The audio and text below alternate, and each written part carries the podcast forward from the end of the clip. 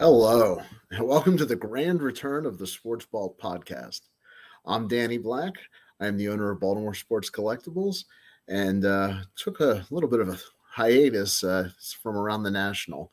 And in the podcasting world, I think that's considered retirement. So maybe I'm the Tom Brady of uh, podcasting. Uh, I don't know. Maybe that's not any good. I'm happily married. I love you, honey. Um, glad to be back.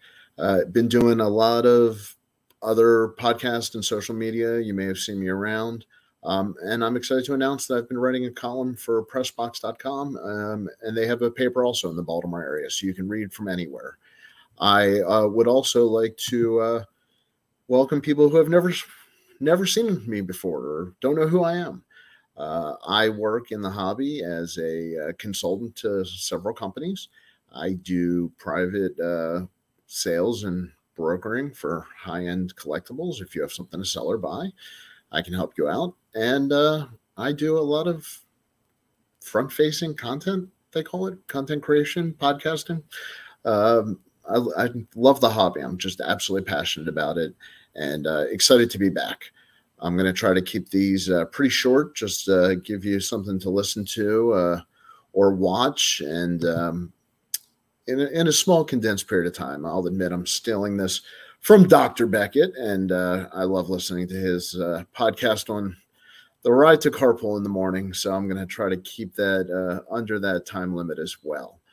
Uh, what are we going to be talking about?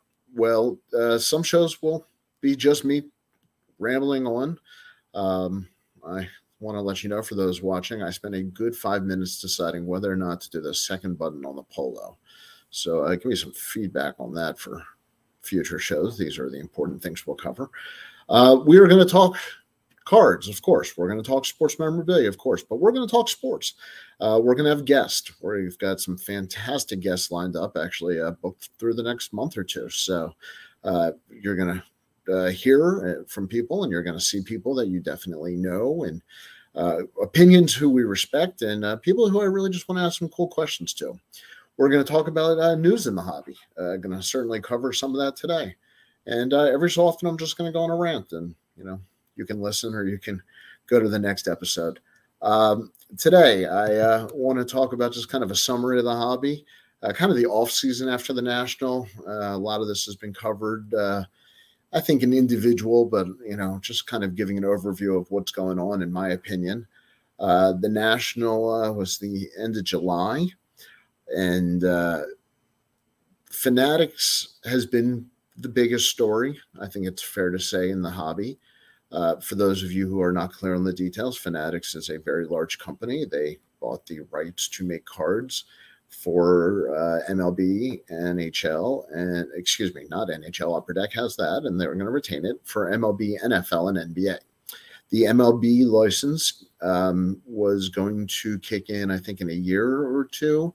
Um, so they actually acquired Topps, who had the license uh, outright. So Fanatics now owns Topps, and Fanatics will have the license for the NBA and the NFL in upcoming years. Uh, Panini has that license now.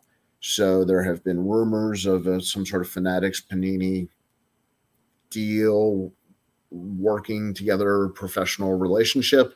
Um, that's not really a secret rumor at this point. Everybody, I think, has been kind of waiting for that type of announcement. Um, but whether or not that happens, Fanatics will have NBA and NFL cards in a couple of years. Uh, some information you definitely want to know. Uh, part of the deal to get the licenses for the cards with the sports or the sports themselves have a financial interest in in the card um, and licensing business of Fanatic in of Fanatics. So if Fanatics makes money off the cards, the leagues do as well. So uh, they're involved in that, and and that's something that uh, they were not before. And Fanatics paid so much more for the license than Topps uh, or Panini have been paying, um, something like five or ten x. I forget the exact number. Uh, so so Fanatics is coming in, and in the hobby world, uh, it's really about how do you get the cards from the manufacturer into the hands of the consumer. The current model is Topps makes a card uh, typically, it goes to a distributor and then it goes to a card shop or a retail store. Uh, Fanatics has come in and they've, uh, really uh, cut the contracts with their largest distributor. And everybody wants to know what is their distribution model going to be, their allocations, how many boxes does each uh, card shop get? And that's crucial, not just because we all want to know where we're going to get our cards or will the cards cost more, will they cost less? By the way, I, I think they'll cost less because you cut out the distributor. Fanatics can make a little bit more money than previously charging the distributor, and Fanatics can sell it to the retail shop for less than the distributor because there's no middle margin. So I think Fanatics can make more money and the consumer can save some money. So that, that aside, uh, all, every card shop has their allocation or the amount of boxes or cases they're allowed to buy from a company or offered to buy from a company. There was a previous formula, previous relationships with the distributors, and a card shop could, let's say, guarantee they're going to get $50,000 or $100,000 worth of uh, wholesale cards throughout the year. If the markup on those cards is 30%, 50%, 100%, and it depends on sets and boxes, a store can count on that. You're, you're typically uh, going to find your local card shop selling out of uh, sealed wax and sealed boxes. So if you're a card shop owner and you have a fixed cost and a fixed margin and a fixed uh, profit, it's easy to have a store, know your rent, know your margins, and you can kind of count on that to keep uh, keep things going then you can sell singles and then you can sell online and, and you can increase your margins and, and you'll see card shops have other things in the store supplies and memorabilia. But it, but it's that wax that kind of keeps the engine running um, and provides that income and covers salaries. So local card shops are rightfully scared not knowing the answer to how much are they going to get you know what's their allocation and what are they going to pay so when I was at the industry summit, uh, there was however many hundreds of dealers uh, from around the country, and the the fear the of the unknown, not knowing uh, that allocation, has everybody a little bit frozen right now, uh, just kind of scared of their future. Uh, I've heard of a couple of people just close up card shops, opened up in the pandemic, and the market's gone down, and they don't know where their allocations are coming from, um, and and they've actually closed closed the card shop. So uh, it, it, it is the 800 pound gorilla. And the other thing that's going on right now is you're seeing uh, the, the grading world. Uh, prices, I mean, gosh, has this changed from from a couple years ago?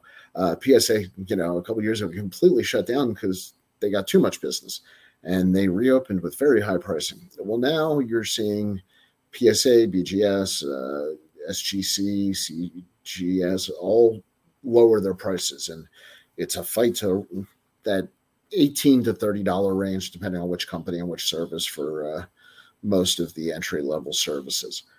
And everybody's calling it a fight a fight to the bottom or a fight to lower the prices. Uh, i actually uh, have a little bit of a different perspective. Yes they're they're fighting each other for pricing uh, but everybody kind of knows that that the, the return on their investment is going to be with psa on most cards. Um, SGC for pre-war and, and some other stuff. But um, generally, it's going to be PSA. So why are they fighting for prices, and why are there all these companies fighting for space if they can't quite overtake uh, PSA anytime soon? Well, if you look at the current models, and, and let's just look at uh, collectors, formerly Collectors Universe. So collectors has um, formed a relationship, and, and they've purchased a number of companies. So collectors owns PSA, they own Goldin. Uh, they own uh, Card Ladder, and uh, they um, have you know now uh, a relationship with PWCC in the Vault. Um, so you're you're seeing a vaulting service, a grading service, um, uh, the Goldin Marketplace, um, and that's that, I call that an ecosystem. That's all under one roof.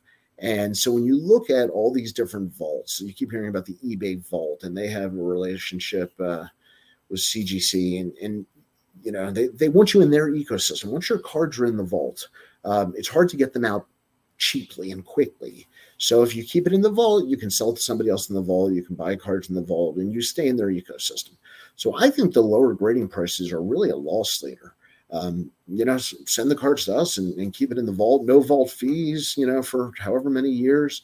And uh, i think the goal is there is to monetize the back end of it is you know make money on the transactions eventually there will be vault fees and if you ever take your cards out of the vault there are fees to take your cards out of the vault and oftentimes actually taxes on taking the cards out of the vault where you may not pay the taxes for the cards going into the vault just something I see developing. I think it's going to be one of the bigger stories of 2023. Um, are these ecosystems? I think you're going to see more mergers and acquisitions uh, in the hobby. There's a lot of smart young uh, people who have entered, and, and a lot of talented people with companies that are doing some amazing things. And uh, you're going to see some of the larger companies buy buy up this uh, brain power and talent and, and product. So uh, prices uh, may be a little rougher in 2023. Uh, if you've bought the peak of the uh, pandemic market, uh, it might be time to evaluate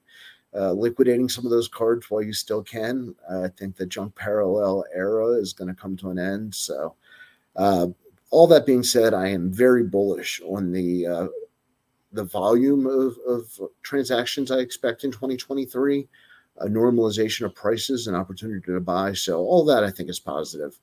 Uh, but just uh, the ecosystems uh, and the fanatics, I think, are really going to be the dominating story. So, all that being said, it's good to be back. I uh, hope you enjoyed listening for a little while. I'm going to try to try to do these as often as I can, and uh, like I said, we're going to have some guests on, and uh, you're going to certainly uh, be able to participate, please. Uh, I'm on Instagram, Twitter at Sports Balt. That's uh, Sports Balt, short for Baltimore. And uh, feel free to send me a message, ask me a question, uh, and I will certainly respond on here. Please click like and subscribe. Uh, you know, no secret there's an algorithm behind this, and I would love to talk to as many people as possible. So, uh, feel free to uh, follow me on social, read my stuff at pressbox.com, and uh, good to be back.